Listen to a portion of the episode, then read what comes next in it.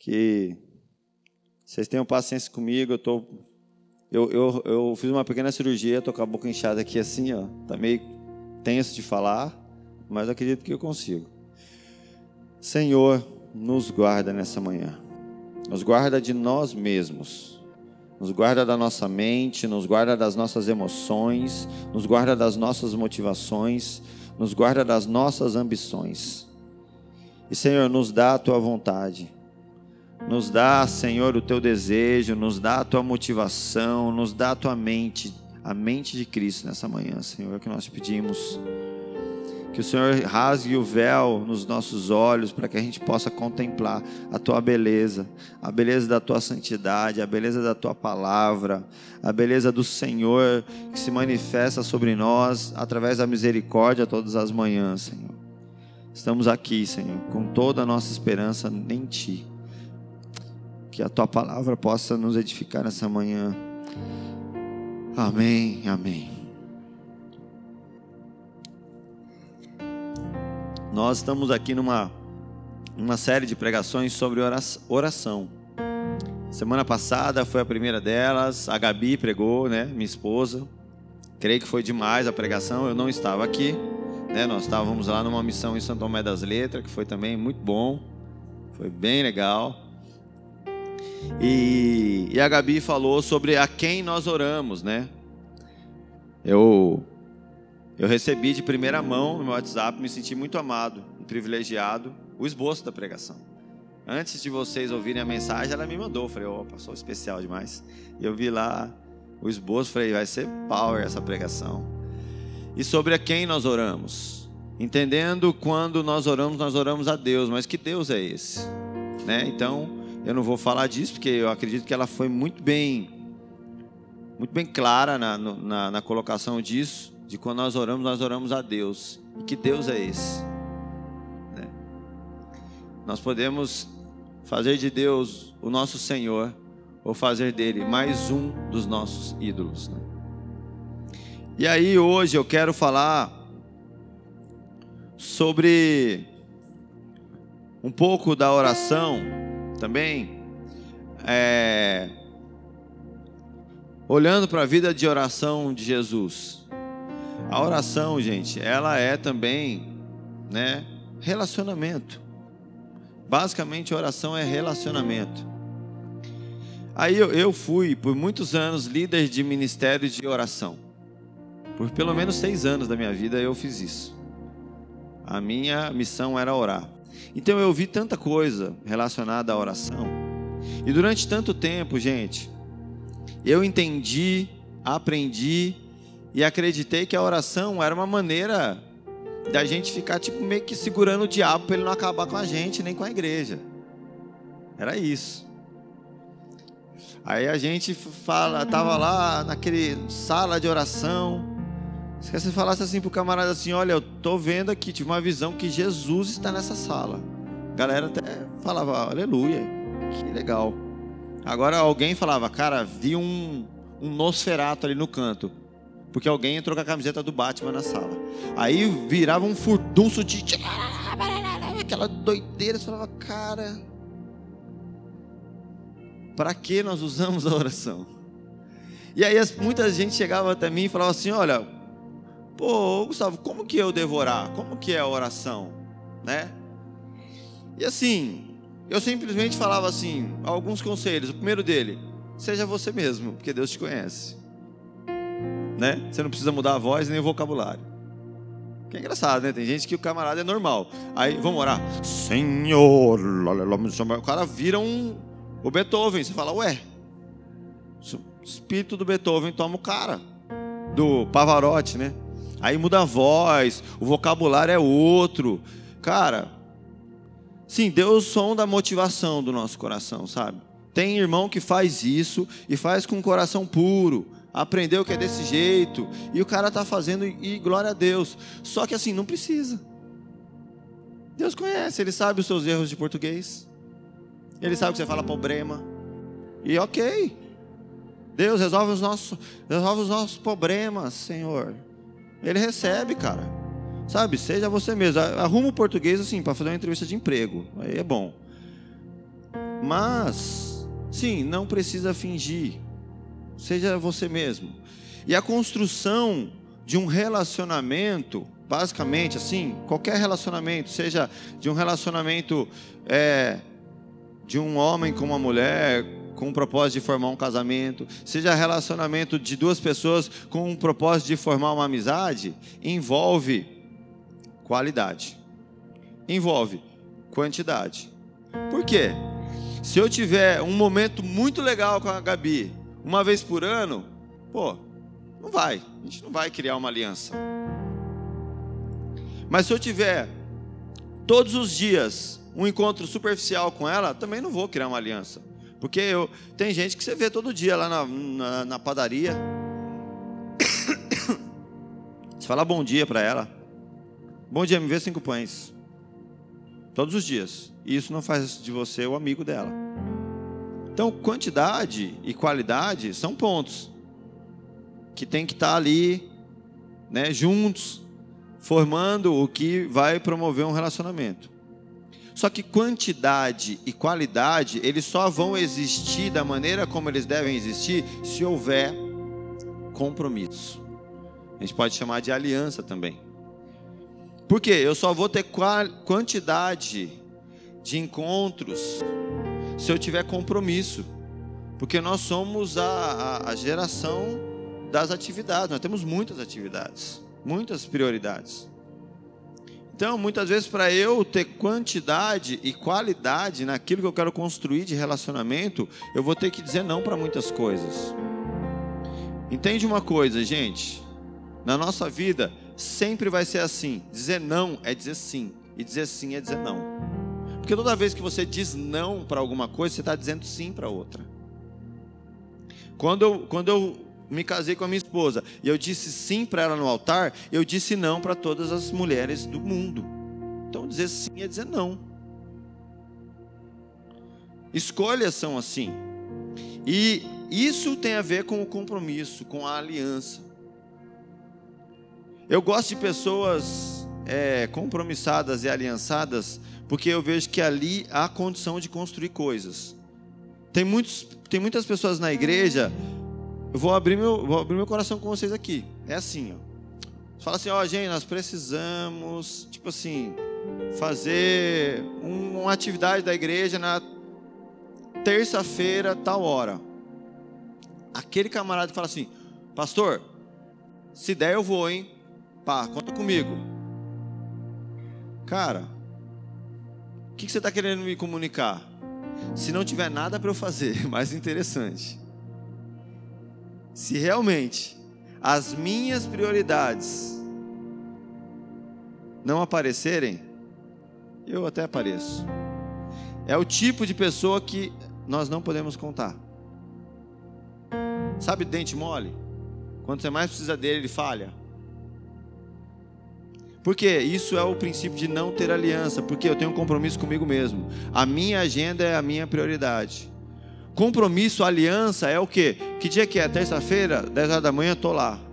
Aí, 9 horas da manhã te liga. Ô cara, tô aqui com 50 mil reais, cara, não sei o que fazer. Você não vem buscar? Eu quero dar para você. Você fala assim, não dá, cara. Tem um compromisso às 10 da manhã. Isso é aliança. Isso é compromisso. Estou dando um exemplo, né? Acho que na nossa sabedoria a gente ligaria, irmão, vou dar uma atrasada aí. Só vou pegar um negocinho ali e já chego, né? Mas a Bíblia fala, tem um dos salmos que fala assim: nós devemos cumprir com a nossa palavra, ainda que isso nos traga prejuízo. Ainda que com dolo, com dano próprio, eu cumpra aquilo que eu prometi. E para construir um relacionamento com o Senhor na oração, é, é isso. Sabe, cara, ah, eu vou ter que acordar mais cedo para resolver um problema. Ah, então hoje não vai dar para orar. Ah, vou ter que fazer tal coisa. Então hoje eu não oro. O que, que a gente vai fazendo? A gente vai estabelecendo a nossa agenda. E se sobrar um vácuo nela, eu encaixo a oração ou dou uma oportunidade para Deus. Isso diz respeito a não ter aliança. Imagina se a gente trouxesse isso para o conceito de um casamento. Eu diria para minha esposa assim: Olha, Gabi, eu vou tentar chavecar umas mulheres aí. Se eu não pegar ninguém, nós se vê à noite. É tipo isso, cara. Ô oh, meu amor, você não vai vir para casa? Não, sabe que eu encontrei uma mina aqui, massa aqui, cara. Vou sair com ela hoje, tá bom? Não vai dar, Gabi. É como se eu dissesse isso para minha mulher, é mais ou menos como eu me relaciono com Deus. Deus, hoje não dá para orar. Tipo assim, encontrei um programa mais bacana do que, do que o Senhor. E aí, isso diz respeito ao princípio de aliança que nós carregamos em nós. Então, qualidade e quantidade sem aliança, tem nada. Não tem função, não tem propósito algum. Por isso que nós devemos construir a nossa vida de oração com qualidade com Deus, com quantidade, e sim, com aliança e compromisso com Ele. Assim é uma vida de oração. Quando os homens chegam para Jesus, em Mateus 22, 36, perguntam, mestre, qual é o grande mandamento da lei? Respondeu-lhe Jesus: Amarás o Senhor teu Deus de todo o teu coração, de toda a tua alma, de todo o teu entendimento. Este é o grande primeiro mandamento. O segundo, semelhante a este, é: Amarás o teu próximo como a ti mesmo. Destes dois mandamentos dependem toda a lei e os profetas. Aqui, né, nós estamos falando aqui do que Deus espera de nós, do que é obedecer ao Senhor, e Jesus sintetiza isso em dois pontos: amar ao Senhor e amar ao próximo. E orar é uma relação de amor. Amor a Deus e amor ao próximo. Se nós entendemos o mandamento, é também sobre relacionamento. Porque você não pode amar a Deus se você não se relacionar com Ele. Você não pode amar o próximo se você não se relaciona com o próximo. Se você não tem o mínimo de comunhão. Então, o mandamento também diz respeito a, a, a relacionamento. Então, eu quero Hoje nós, hoje, hoje nós temos um culto de ceia. Então eu quero partilhar uma palavra também sobre a ceia. Eu creio que Deus quer falar muito com a gente hoje sobre a ceia. Então eu vou ser bem, bem breve, bem objetivo sobre esse ponto da oração. Eu vou falar sobre orar a Deus e orar pelo próximo. Mateus 11, 25. É uma oração de Jesus. Naquela ocasião, Jesus orou da seguinte maneira: Pai, Senhor dos céus e da terra, eu te agradeço porque escondeste essas coisas dos que se consideram sábios e instruídos e as revelaste aos que são como crianças. Aqui, Jesus está fazendo uma oração que nós podemos ver como uma oração de gratidão, uma oração de adoração. O que é uma oração de gratidão, de adoração? É o reconhecimento da bondade e dos feitos do Senhor. Mas como fazer isso? Como fazer isso? Porque a gente pode orar achando que a gente está sendo grato a Deus por aquilo que Deus não fez. Sabe? Tipo assim, gente, eu cresci né, na periferia lá da minha cidade. E eu sei que, os, que o pessoal do crime lá, galera, é, bandido, os caras oravam para ir roubar. E aí, se o assalto deve ser certo, eles oravam agradecendo a Deus. Deus livrou, ninguém tomou tiro, pegamos a grana, obrigado, em nome de Jesus, amém. Um bando de desviado lá, Assembleia de Deus, essas coisas todas. O, era o Oséias, o Ezequiel, o Isaías, tudo assim lá, a quadrilha era assim, se você olhar. Mas os caras oravam. Você acha que tem a ver com Deus? Você acha que isso tem a ver com a vontade do Senhor? Então, volta um pouquinho agora. Antes da gente entender que a gente vai orar a Deus com gratidão ou adoração, é necessário que a gente desenvolva esse relacionamento na presença dEle, para entender o que é a vontade de Deus e o que é realmente a bondade de Deus. Porque se você entrar nesse lugar, tem momentos em que você vai orar e agradecer a Ele, até mesmo pela tristeza que você está passando. Você vai orar e agradecer e louvar a Ele, até pelo deserto que Ele te colocou. Porque aí a gente começa a entender a bondade do Senhor e não a minha. Porque aí nós desenvolvemos um conceito de bondade e de vontade de Deus que é totalmente conduzida por um sistema mundano de recompensa financeira, promoção pessoal, sucesso, poder e fama. E aí a gente começa a agradecer a Deus por essas coisas. E deixa eu te falar, é o que destrói o ser humano normalmente são essas coisas. E aí quando Deus, para nos fazer pessoas melhores, ele, ele toca na nossa vida financeira, ou toca na nossa reputação, o que, que a gente faz? A gente não a gente ora a Deus para que Ele repreenda o diabo. Aí Deus está falando assim: é eu que estou fazendo, é. Você está repreendendo a mim, então?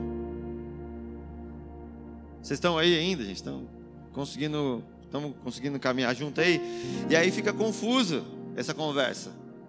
Mas quando nós entramos nesse lugar de relacionamento em primeiro lugar, para conhecer o coração do Senhor, nós vamos entender a vontade dele para nós, sabe?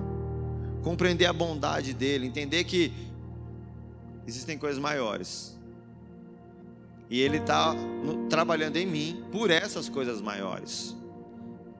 E aí, às vezes, você perde o emprego, você está ali achando que você perdeu o emprego porque foi o Satanás que levantou um inimigo chamado Creusa lá na, no, no, no teu expediente e te queimou seu filme. Não é.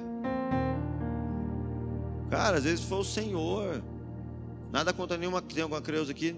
Se tiver, não tem problema, só exemplo. E aí, a gente vai começar a compreender a bondade do Senhor quando a minha vida é dele, se de fato eu entreguei para ele no momento em que eu disse, ele é meu Senhor e Salvador. Aí, aí sim, nós vamos nos colocar nesse lugar em que Jesus estava e orar agradecendo ao nosso Pai, Senhor dos céus e da terra. Jesus fala, Pai, Senhor dos céus e da terra. O que, que ele está dizendo? Ele reconhece a soberania, o controle, o domínio, que o Senhor exerce. E aí ele faz: Eu te agradeço, porque o Senhor escondeu essas coisas dos sábios, dos que se consideram sábios e instruídos, e revelaste as que são como crianças. Só alguém com a mente de Cristo mesmo, que tinha uma missão tão desafiadora como Jesus tinha, orava agradecendo por isso. Porque basicamente o que Jesus quis fazer aqui? Louvando a Deus, porque ao invés de Deus colocar do lado dele os caras poderosos da época, colocou a pior raça que tinha. Pedro, pescador, os caras endividados, os problemáticos, não tinha ninguém ali capacitado, ninguém tinha estudado, ninguém que tinha frequentado uma sinagoga com um cara bom. Só. E aí Jesus olha para aquela galera Vê Pedro querendo bater em Mateus, né? Vê lá João querendo tacar fogo na cidade. Judas, ele, Jesus olha assim, só vê Judas pegando a moedinha e botando aqui atrás, fazendo um caixa dois. E ele olha para aquele povo em volta dele, aqueles caras, e ele fala: Senhor, eu te agradeço, Senhor dos céus e da terra, porque o Senhor me deu um time desse. O Senhor está se revelando a esse povo. O Senhor está se revelando aos pobres, aos que ninguém está dando nada, a, a, a galera que ninguém acredita, o Senhor está se revelando a eles. E Jesus louva ao Senhor. Você entende que numa, num, num raciocínio natural, a gente não faria isso, a gente ia falar, Deus, o que está acontecendo? Está esquisito o negócio. Coisa tá, tá estranha, Deus. Como é que é isso? E a gente não consegue louvar a Deus. A gente vai entrar nos mecanismos de guerra nosso, de defesa, de a gente vai usar a força do nosso braço, a gente vai entrar nas nossas piras doidas aí, e a gente não entra no descanso do Senhor que é prometido. Quando a gente entende que ele é Senhor dos céus e da terra. E Jesus consegue louvar, adorar a Deus. Entende uma coisa, gente? É digno louvar a Deus quando Ele te dá a vitória que você esperava. Mas é a expressão de amor adorar Ele quando a vitória é aquilo que você não quer. Isso é expressão de amor. Sabe, eu não, eu não, eu não eu não, a maior expressão de amor que eu tenho pela minha esposa, pelos meus filhos, não é estar com ela numa festa que eu gosto, comendo, bebendo, tudo aquilo que eu quero, mas estar com ela no momento em que a mesa está vazia, a gente não tem comida na geladeira, quando a gente está na perrengue, quando o bicho está pegando, quando eu olho para ela e falo, cara, que mulher difícil, meu Deus. Mas eu falo, eu amo, cara, eu vou permanecer com ela. Isso é expressão de amor. E Jesus tinha comunhão com o Pai, por isso que ele podia orar agradecendo e adorando. A segunda oração de Jesus ao Pai, em Mateus 14, 23. Depois de mandá-las para casa, Jesus subiu sozinho ao monte a fim de orar. Quando anoiteceu, ele ainda estava ali, sozinho. Nós vemos vários momentos na Bíblia que mostra isso, Jesus se retirando sozinho ao Pai. E é só isso que a Bíblia fala. A Bíblia não fala o que ele estava falando ali, não nos é revelado o que Jesus estava conversando com o Pai, porque essa é o momento de intimidade e profunda comunhão. É aquilo que Jesus falou: entra no teu quarto, fecha a porta, você e o Pai, e ali o Pai vai te ouvir e vai falar com você. Existe essa oração com Deus que é realmente a nossa intimidade e comunhão com Ele. Sabe, intimidade, gente, é para dois. E uma das nossas orações, uma das expressões de orações que nós devemos ter é isso. É orar só eu e Deus. É o momento onde você fala para Deus aquilo que você não tem coragem de falar para ninguém aonde você se derrama na presença dele, aonde você se esvazia, aonde você pode se despir, aonde você volta ao Éden. E aquele texto que diz: andavam nu e não sentiam vergonha, se cumpre no momento de intimidade, no nosso quarto, sozinho com o Pai. Não estou falando que você tem que ficar pelado, tá, gente? Precisa tirar a roupa. Momento onde você se desarma, cara. Você não precisa fingir. Não precisa... Você, você abre mão dos seus personagens, das defesas, das coisas, e você está ali. Enquanto todo mundo na igreja pensa que você é o cara, que você é o pregador, você chega lá para Deus e fala: Deus, eu não sou nada. Eu, eu, a verdade é que eu me sinto inseguro, me sinto com medo, eu me sinto com raiva. Eu, aí você começa a falar tudo que você sente, tudo que você verdadeiramente é. Ali, naquele lugar. É ali que você, que Deus cura, que Deus visita as áreas mais profundas do nosso coração. É nesse lugar que a nossa ansiedade é tocada pelo Senhor.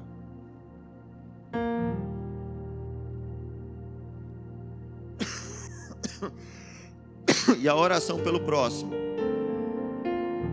Amar a Deus acima de todas as coisas e amar o próximo como a si mesmo. Primeiro, o próximo que eu quero falar aqui é o meu irmão. Olha só, Lucas 22, 31. Então o Senhor disse: Simão, Simão, Satanás pediu para peneirar cada um de vocês como trigo.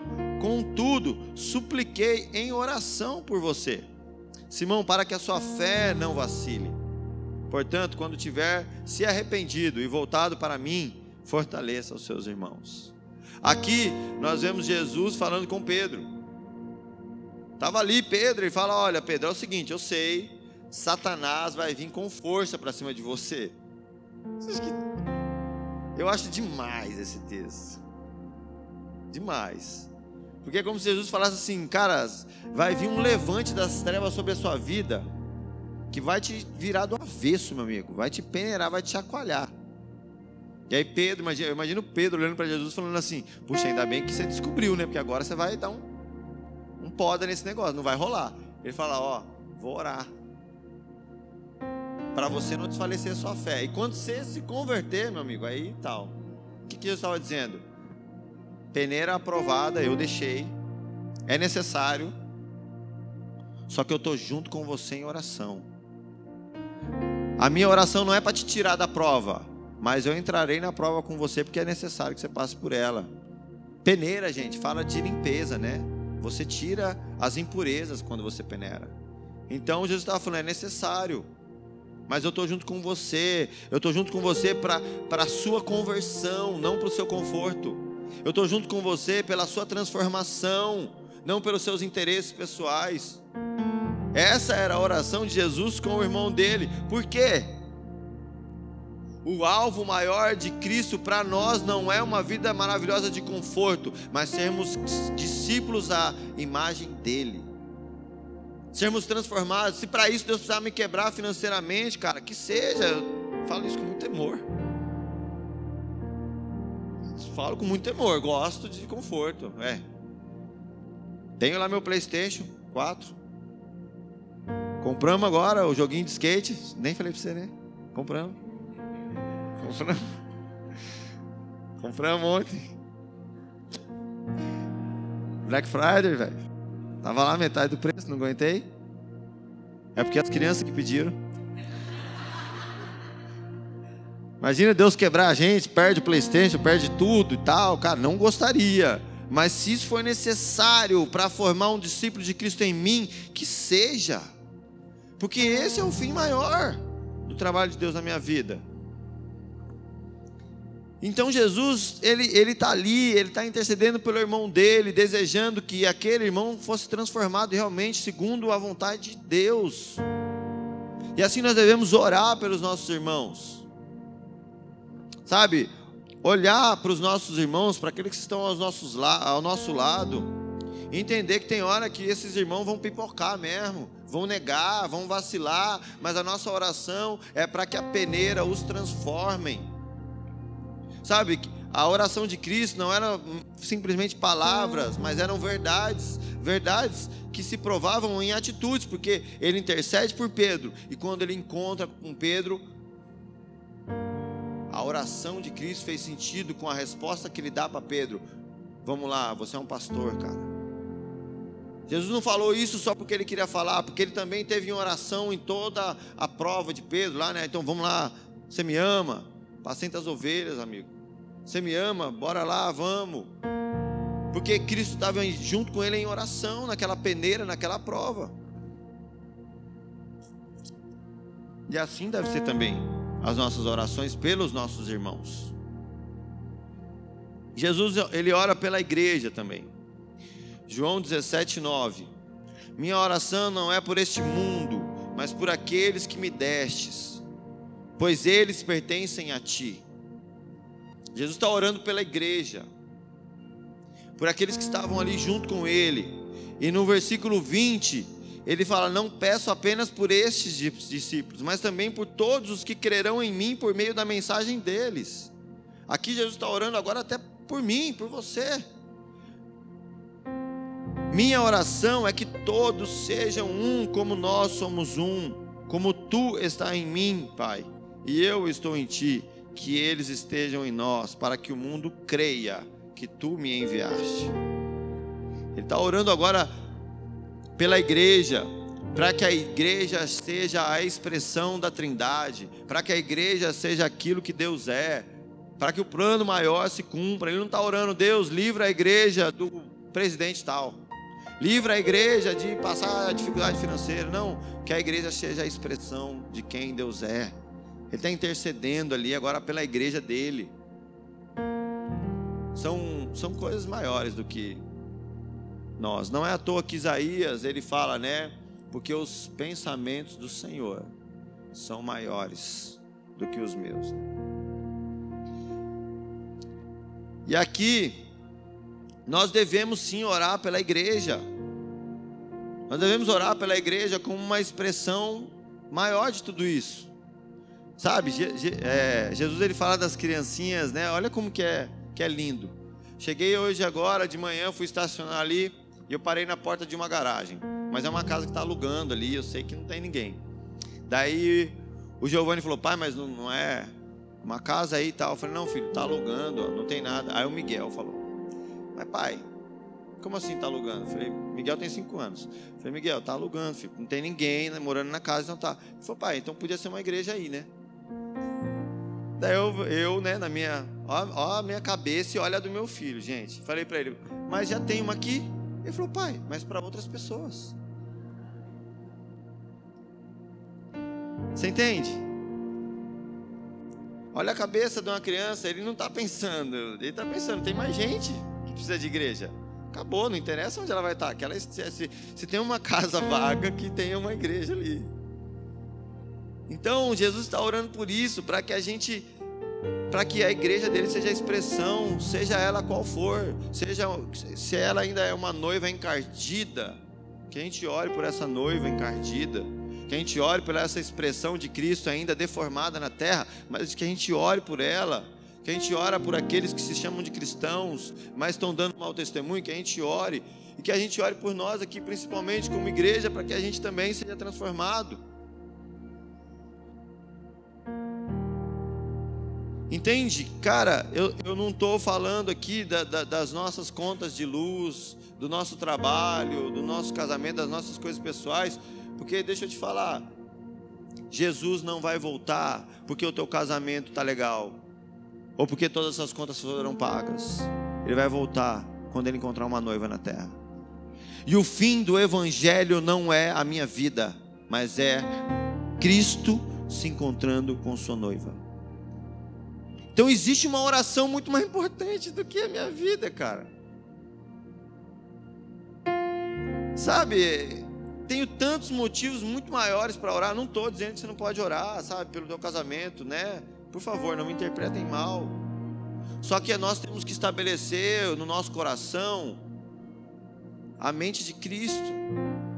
Sabe, eu não eu não estou vivendo aqui na terra só para ter um casamento bom, para ter uma vida próspera, eu estou vivendo aqui na terra para contribuir para a volta de Cristo e para o encontro da noiva com o noivo. Esse é o meu plano maior. Depois na eternidade, aí, aí rapaz, aí eu vou nadar de costa. Mas por enquanto é isso. E Jesus, ele ora aqui pelos ímpios. Vamos falar ímpios, inimigos, os aqueles que não que não acreditam do jeito que a gente acredita, aqueles que nos perseguem, aqueles que são para nós uma afronta. Jesus, Lucas 23, 34. Jesus disse: Pai, perdoa-lhes, pois não sabem o que fazem. E os soldados tiraram sorte para dividir entre si as roupas de Jesus. Nós estamos falando aqui de alguém que estava orando por os homens que, que estavam crucificando ele. Sabe, a gente, por muito menos, amaldiçoa pessoas. Por muito menos, a gente acaba com as pessoas. A gente pega ranço, a gente pega todo tipo de coisa, por muito menos. Simplesmente porque a pessoa não faz do jeito que eu acho que tem que ser feito. Simplesmente porque a pessoa gosta do diabo, eu quero que ela morra. Eu, se eu pedir para levantar a mão aqui, alguém que já orou por um satanista, sem ódio, né? Eu não sei se alguém vai levantar a mão nesse lugar. Só que quando nós falamos de um satanista, um adorador do diabo, um, vamos, vamos falar de alguém que quer estabelecer a vontade de Satanás no Brasil. Nós estamos falando de um filho de Deus. De um filho de Deus, não, de uma criação de Deus. Uma expressão da imagem e semelhança de Deus corrompida. Mas com tudo necessário para ser redimido pela fé em Cristo. Só que agora essa conta só fecha quando eu expresso o amor de Cristo e prego o Evangelho. Aí o resto é uma obra que sai das minhas mãos. Só que a gente, será que a gente consegue? Jesus estava olhando ali para os agressores dele, para os caras que pregaram ele, que chicotearam ele, que estavam ali cuspindo nele, que ainda estavam partindo ali as vestes dele, e ele está falando: Pai, perdoa eles, eles não estão sabendo o que estão fazendo. E Jesus intercede ali em amor pelos seus inimigos. Então, quando nós falamos de orar pelo próximo, nós estamos falando de orar pelos nossos irmãos, nós estamos falando de orar pela igreja, nós estamos falando de orar por todo aquele que não professa a nossa fé, ou que talvez professa a nossa fé da maneira mais maluca que tem. Mas Jesus nos dá todo subsídio aqui para orar por essas pessoas. A gente está acostumado a, a vir para a igreja e achar que a igreja é igual assim, voar de avião, sabe? Como que é voar de avião? Você precisa chegar num lugar, então você pega o um avião.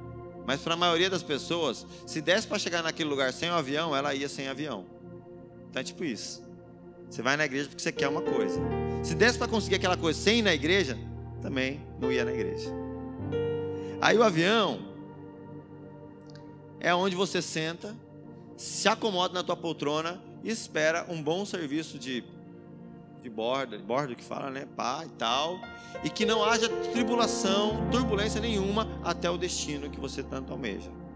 E assim também são os cristãos na igreja. Você senta na sua cadeira e você busca o lugar mais confortável, mais tranquilo, a vida mais confortável possível, e espera que ali tenha o mínimo de tribulação, mínimo de turbulência e que você chegue naquilo que você deseja, seja uma, uma a bênção, a promessa, o carro, a casa, o, a paz, né? A, a, o equilíbrio emocional, seja qual seja o teu anseio, o teu destino, mas você quer chegar nele contanto que esteja confortável para você. Muitos para muitos cristãos, a vida de igreja é igual voar de avião, é nesse esquema aí. E aí, enquanto a gente está no voo, no avião, a gente não pensa, a gente pensa nas nossas coisas ou no destino que a gente quer chegar. E, às vezes, e, na, e na igreja é assim também. A gente pensa nas nossas coisas e naquilo que a gente quer conquistar. Mas a igreja não é igual voar de avião,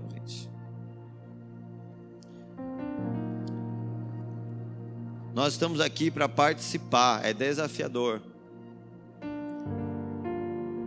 Então, eu vou fazer, eu vou fazer um negócio aqui que vai ser assim agressivo para vocês. Nós vamos orar agora.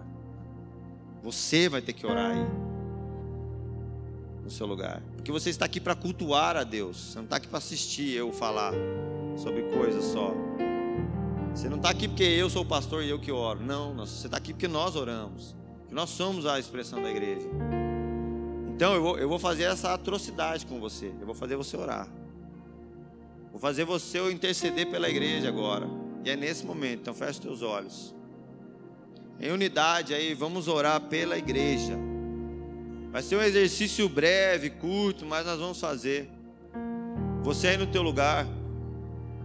Ore pela igreja brasileira, pela, pela igreja de Araraquara, por todas as denominações, por todas as congregações que estão nesse lugar.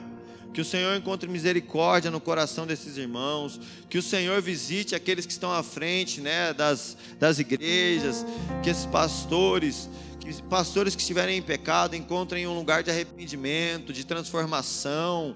Que a liderança da igreja seja tocada pelo Senhor Jesus que toda a idolatria, a liderança caia por terra em nome de Jesus, que o Senhor traga a unidade legítima e verdadeira, que o Senhor levante a tua igreja nessa cidade, Jesus, com disposição de fazer a tua vontade, Senhor, que o Senhor tire de nosso meio toda a competição, toda a disputa, toda a mentalidade de concorrência, de competição, que o Senhor faça de nós, de, de cada um de nós, a expressão do teu reino, Jesus.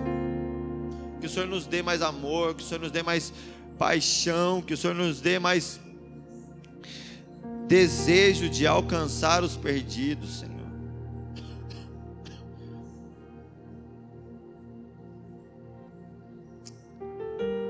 Aleluia, Jesus. Vamos orar agora pelos nossos irmãos. Talvez você conhece algum irmão na fé aí que está passando por alguma dificuldade, sabe? Que você ore por ele. Deus, aqueles que estão passando aqui no nosso meio, talvez por dificuldade financeira, por dificuldades no casamento, o que eu oro, Senhor, é que eles sejam transformados em meio a essa dificuldade, Senhor.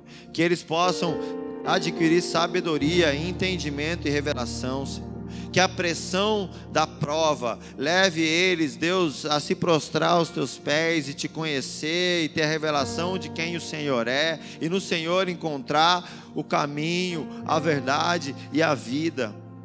Em nome de Jesus, Senhor. Em nome de Jesus. Trabalha em nós para sermos a expressão do Senhor. Os irmãos estão passando aí pela peneira, Jesus. Que a fé deles seja, seja guardada, Senhor que o Senhor converta as áreas da nossa vida que estão corrompidas ainda, Senhor. No nome de Jesus.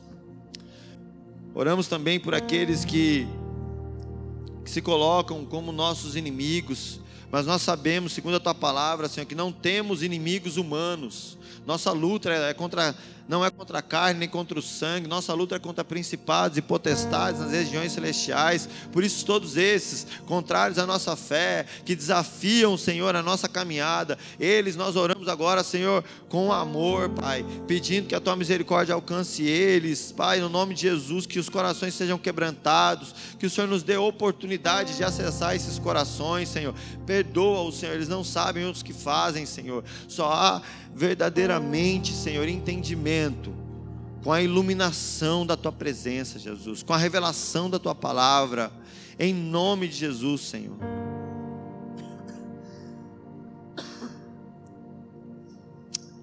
Amém, amém. Aleluia. Você pode continuar na sua casa depois. Mas eu quero agora falar sobre a ceia do Senhor. Mateus 26, 26. Jesus ele senta na mesa agora com os seus discípulos e ele pega o pão e ele fala: Comam, isto é o meu corpo. Em seguida, ele tomou o cálice e ele deu graças e ofereceu aos seus discípulos, dizendo: Bebam dele todos vocês, isto é o meu sangue O... Gente, vocês podem esperar um pouquinho que ainda eu vou falar ainda, vocês não, vocês vão ficar um tempo em pé. Ó, a ceia, a ceia, o pessoal, a bandejinha, bota aqui assim, ó, em cima. E e eu quero essa palavra eu partilhei enquanto a gente estava lá em Santo Tomé, sabe, na, na, missão lá com a galera. Gente, ó, são 11h20, 4. Eu vou eu dar uma esticadinha até 11h40, tá bom? Vocês aguentam eu, por favor.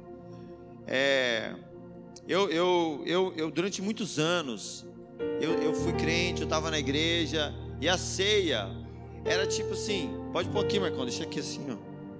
E a ceia para mim era um ritual, cara, de comer pãozinho e beber suquinho.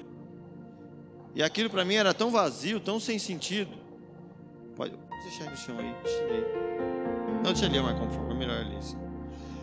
E eu ia lá, e aquele momento comia pão, bebia suco, e eu tentava entender o que aquilo significava, eu lutava dentro de mim, mas eu não conseguia ver nada. Eu vi uma pregação que também não, não fazia sentido para mim. E, e, um tempo, quem aqui já assistiu o desenho dos ursinhos Games aqui? Isso aí, só a galera das antigas. Os ursinhos Games, cara, eles tinham um suquinho lá, mano, poderoso. Eles tomavam, eles ficavam assim, power corria, pulava, fazia as coisas. E a ceia, para mim, um tempo, acho que foi tipo um suquinho do ursinho Games, sabe? Tipo, a ceia era aquele negócio que vai me fortalecer na fé. O suquinho do ursinhos Games. E o um outro, uma outra fase era como se a ceia fosse uma confirmação da minha salvação, uma garantia para ir para o céu, sabe? A gente lida com a ceia dessa forma. Gente, tem pessoa que ela não vem na igreja, ela não vai para a igreja assim, nunca. Aí dia de ceia ela vai. Porque se ela não tomar ceia, eu não sei que, que, que criatividade a pessoa arruma para pensar desse jeito, mas pensa, e tem muita gente assim. E aí o cara na semana foi lá, velho, brigou no trabalho, sei lá, fez alguma besteira. Aí ele não toma ceia também. Porque, tipo assim, como que eu vou tomar ceia? Eu tô impuro, eu fiz um negócio errado. Tipo assim, o que, é, o que é a ceia? E aí a gente começa a, a, a, criar esse tanto de confusão em torno da ceia, mas a, a celebração da ceia, o princípio dela para essa confusão toda é que ela gira em torno de algo para o meu benefício. Eu parto desse princípio. Gente, entende uma coisa: você não precisa ficar buscando no Evangelho o teu benefício, porque Jesus já buscou ele para você. Não precisa, mano, ficar caçando na Bíblia uma maneira de se dar bem. Essa busca Jesus já fez. Agora nós buscamos na Bíblia uma maneira de se anular para que outros se deem bem. E quando a gente olha para ceia, a gente tem que olhar dessa forma. Sabe, a ceia não é um negócio que eu vou aqui, pá, agora para eu me dar bem e tal. Tudo o que Cristo oferece, Ele é. Nós buscamos paz. Isaías 9,6. Ele é o príncipe da paz. tudo que Cristo oferece, Ele é. Amor, 1 João 4,8: Quem não ama não conhece a Deus, porque Deus é amor. Se Jesus está oferecendo amor, é porque Ele é o amor. Se Ele está oferecendo a paz, é porque Ele é a paz. Tudo o que Ele nos oferece, Ele é. Você pode ler a Bíblia e ver tudo que Cristo te oferece. Tudo que Ele oferece, Ele é. Então, a prom grande promessa que nós temos é receber o que? Ele. Recebendo Ele, a gente recebe a plenitude, cara. Ah, a palavra, Ele nos ofereceu a palavra, João 1,1. No princípio era aquele que é a palavra, Ele estava com Deus e era Deus. Ele é o Verbo, Ele é a palavra. Caminho, um caminho para nós, Ele é. A verdade, Ele é. A vida, é Ele. Respondeu Jesus: Eu sou o caminho, a verdade e a vida. Ninguém vem ao Pai a não ser por mim. E a ceia fala do pão e do vinho. E Jesus é o pão e ele é o vinho. Jesus é o pão e o vinho servido naquela mesa ali com os seus discípulos, gente. A mesa de Cristo é o lugar aonde ele se entrega, não é o lugar onde ele recebe. Jesus prepara um lugar. Fala para eles: olha, vá até uma casa, prepara uma mesa, prepara uma refeição, não para que ele recebesse algo, mas porque ali ele ia entregar algo. O princípio da mesa de Jesus, da ceia dele, é porque ele senta naquela mesa para ser servido como prato principal. Jesus não foi fazer uma refeição, ele foi ser a refeição. Porque quando entende uma coisa, porque quando Jesus se entrega na mesa, ele recebe uma família. A entrega de Jesus fez ele receber uma família agora, que é a maior família da face da terra. A família de Deus, cada cristão. Não existe uma família maior do que essa. Quando Jesus se entrega na mesa, ele ganha toda a autoridade nos céus e na terra. Quando Jesus se entrega naquela mesa como uma refeição, ele toma as chaves da morte e do inferno agora para si. Ele vence a morte, ele vence o inferno. A entrega de Jesus naquela mesa, o seu sangue, o seu corpo, faz dele agora alguém que decreta o juízo eterno para o diabo, os seus anjos e os seus seguidores. E ele salva naquela entrega todos os que creem em teu nome. Porque talvez você está pensando, pastor, mas você está falando que tudo isso aconteceu na mesa, mas tudo isso não aconteceu na cruz, querido. A cruz é a mesa. Talvez isso que, é, isso que a gente não compreendeu. A cruz é a mesa. O, a conversa de Jesus com os discípulos foi o. Como é que chama? Mise en place. É mise en place que fala, Gabi? Mise en place. Sabe o que é mise en place, gente? É o preparo. Quando você está picando a cebola, tomate e a refeição. Foi de fato a cruz. A cruz é a mesa. Na obra de Cristo, o ganho acontece na perda, a vitória acontece na aparente derrota. Entende que o corpo pendurado na cruz representa o pão, o sangue derramado naquela cruz representa o vinho, que nos salva e nos conecta novamente a Deus. Se você conseguiu orar hoje, no momento que a gente fez a dinâmica? Se você conseguiu sentir a presença de Deus nesse culto, na adoração, ou se você até mesmo consegue crer em Deus, se você consegue ter esperança, é porque o sacrifício que nos traz a paz estava sobre ele. Entende que se a gente está aqui hoje vivo é porque alguém sentou na mesa não para comer, mas para ser servido. Porque alguém não sentou numa mesa com interesses pessoais, mas com alguém sentou numa mesa interessado no próximo, interessado em você, interessado em mim. Cara. Porque Cristo fez isso, hoje eu posso orar. Eu posso sentir a presença de Deus. Eu posso acordar pela manhã com esperança no dia de amanhã e na eternidade. Porque essa é a expressão da mesa de Cristo. Hoje, nessa celebração, nós estamos fazendo uma ceia numa mesa onde Jesus é o Senhor que nos salvou. Aqui nós vamos cear. E aqui nesse lugar, Jesus é o Senhor que nos salvou. Porém, nós, nós agora não somos senhores de salvação alguma. Nós somos a expressão, mas nós somos a expressão continuada da sua entrega. Você não é autor da salvação de ninguém, mas você é a expressão continuada da entrega de Cristo. Eu sou a expressão continuada da entrega de Cristo nessa mesa. Essa é a expressão da ceia.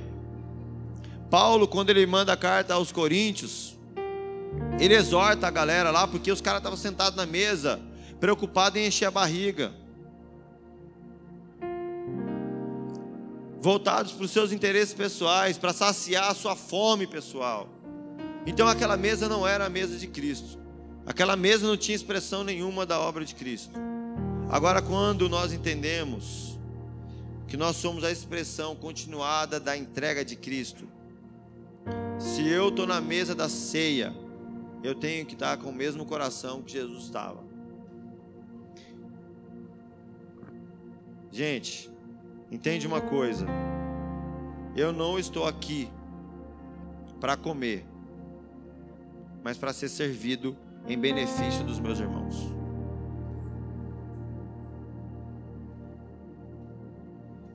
Para ser servido. Quando eu falo ser servido, gente, é como uma refeição mesmo. Eu morro para minhas vontades, eu morro para mim mesmo e sou servido como um frango, como um pedaço de picanha. Mas se isso te escandaliza, eu posso usar o termo servir. Então eu estou aqui para servir os irmãos na mesa. O ponto é que quando eu falo servir, você imagina que eu estou pegando a, a, a, comida e tô, você faz essa leitura, que eu estou pegando a comida e estou levando até você.